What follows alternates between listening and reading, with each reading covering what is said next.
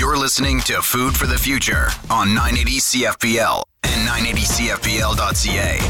Here's your host, Peggy O'Neill.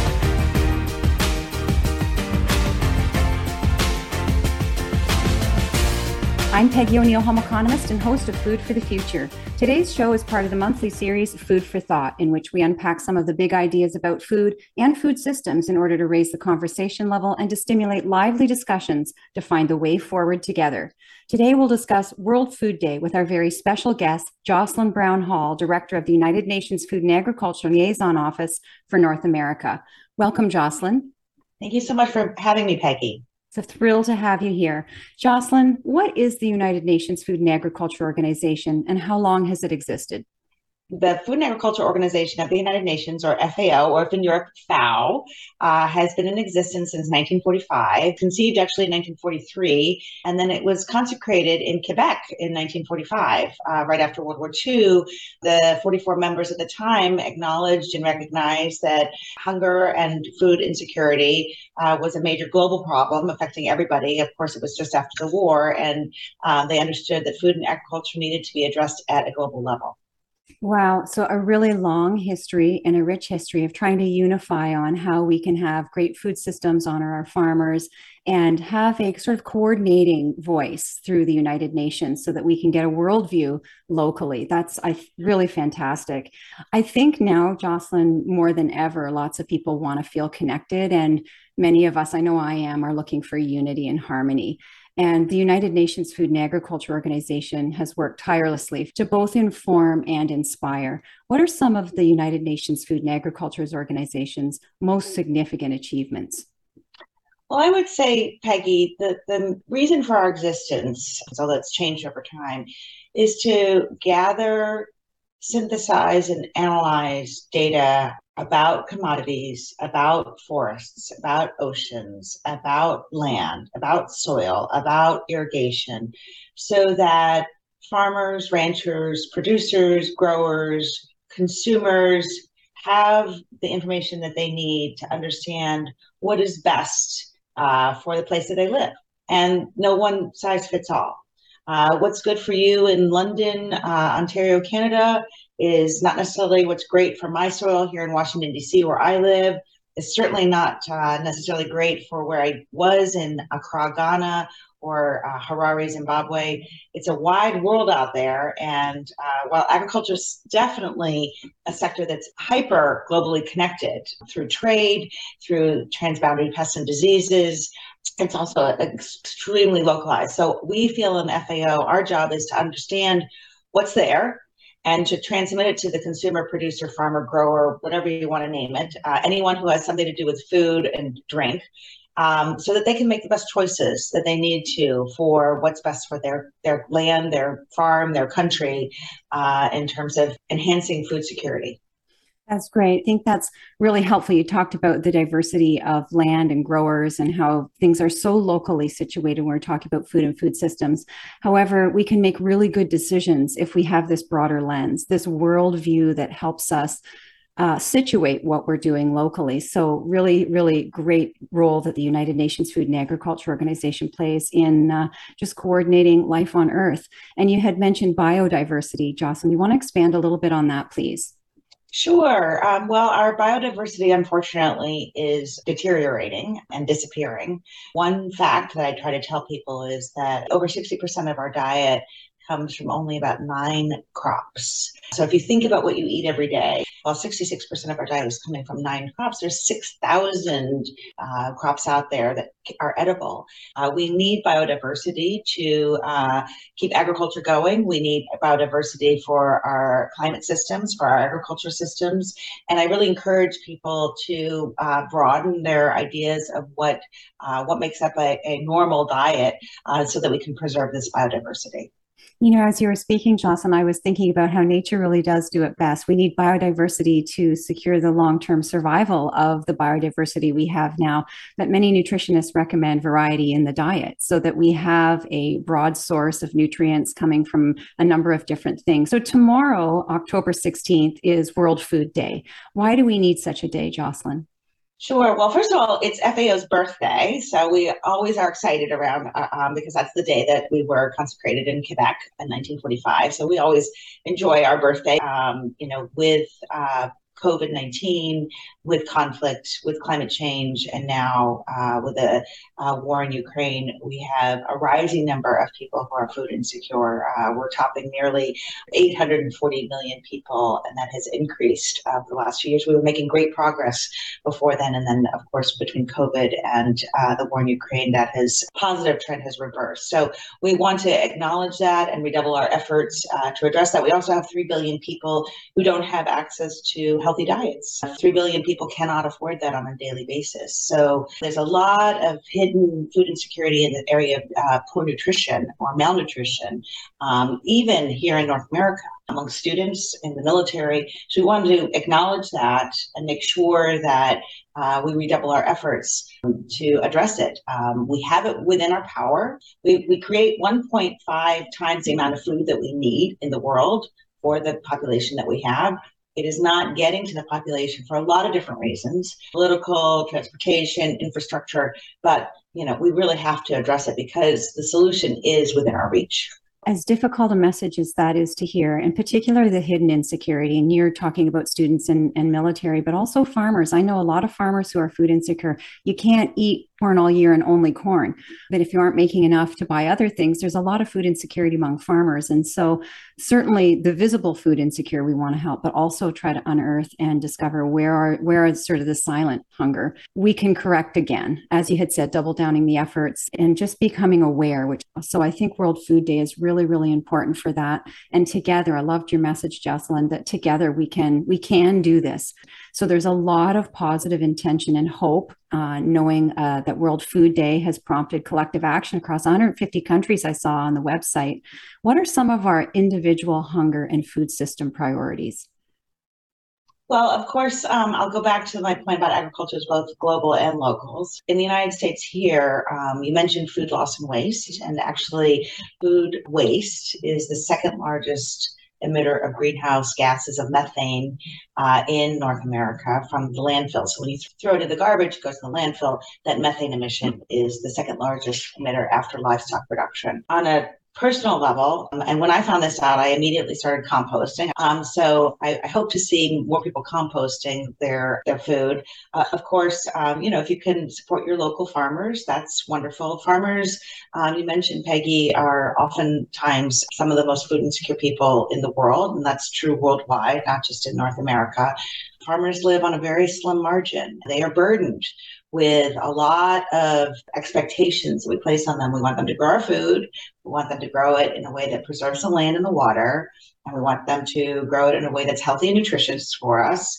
And we want them to make sure that there's clean air and we don't want there to be any waste spill off. And so all of these burdens that we put on growers and ranchers, we have to really understand that and understand they have the riskiest, literally the riskiest jobs in the world um, because they can't control the weather, they can't control major events such as COVID, uh, they can't control conflict. And so, really supporting um, the local farmer really important at the local level. Okay, great. And it's something we can do each ourselves, whether we're living in dorms, whether we're living with partners, whether we are a family. We can uh, avoid food waste, we can compost, and we can support our local farmers. And I think in, in many parts of the world, we've been spoiled to have our food produced by family farmers. And so they are, it's their livelihood. They love the land, they love what they do. The theme for World Food Day this year is Leave No One Behind. Can you expand on this, please, Jocelyn? You know, we still have 840 million people who are food insecure. Uh, we have uh, over 100 million people who are acutely food insecure, especially in the Horn of Africa right now. We have people who are, you know, more than skipping meals, like skipping days of meals, uh, getting to that last mile of people, people who are living in very fragile landscapes, whether it be fragile lands, uh, fragile lands combined with conflict, drought. So we want to make sure that we don't forget about those people. We also don't want to forget about people here in North America who are also perhaps skipping meals or making choices, making sure that we understand that hunger and food insecurity is everywhere. It's on your block, it's in your neighborhood, it's, you know, in your country, and we really have to address it at all levels. You know, I, I think that that's such an important message, leaving no one behind and really raising the conversation level because I think of many times I have discovered uh, food insecurity and it's something that we don't talk about. Uh, kids at school don't want to say, I don't have a lunch. I know when I was uh, finishing my PhD at the university and I was in my home stretch and very food insecure, uh, I didn't want to tell anyone. So it, it's it's uh, something that we can raise the conversation level on. After the break, Jocelyn will talk more about progress and how each individual one of us can help. After the break, we'll hear more from Jocelyn Brown Hall, Director of the United Nations Food and Agriculture Organization Liaison Office for North America, about World Food Day coming up on October 16th, tomorrow. We're going to discuss progress and how to bring change right from your own home and community. This is Food for the Future, and I'm your host, Peggy O'Neill, home economist.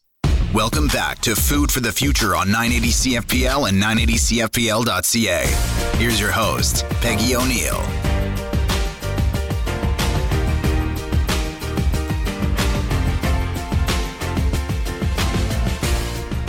We're speaking with Jocelyn Brown Hall, Director of the United Nations Food and Agriculture Organization Liaison Office for North America, about World Food Day tomorrow on October 16th. Jocelyn, one of the things I love about the United Nations overall and the Food and Agriculture Organization in particular is the idea that a global vision can be realized through local action. And everyday people in their own neighborhoods are very much part of the solution. What are some ways individuals, families, and communities can help? We've talked about composting, we've talked about supporting local farmers. I would also say we are fortunate enough to live in democracies where people have representation and can vote. And I heard last week uh, there was a report that came out, it's an annual report about agriculture and sort of the health of agriculture in terms of productivity.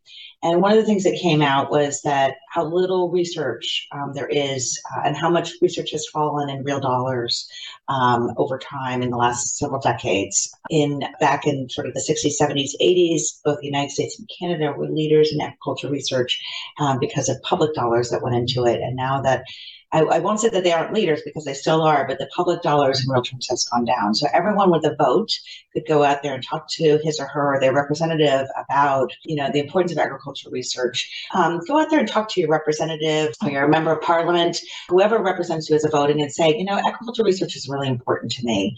I'll also make a pitch for people to be really mindful about recycling and plastics. Uh, plastics is a huge pollutant in our soil, in our water. Simple things you can do. Two things that I've been doing.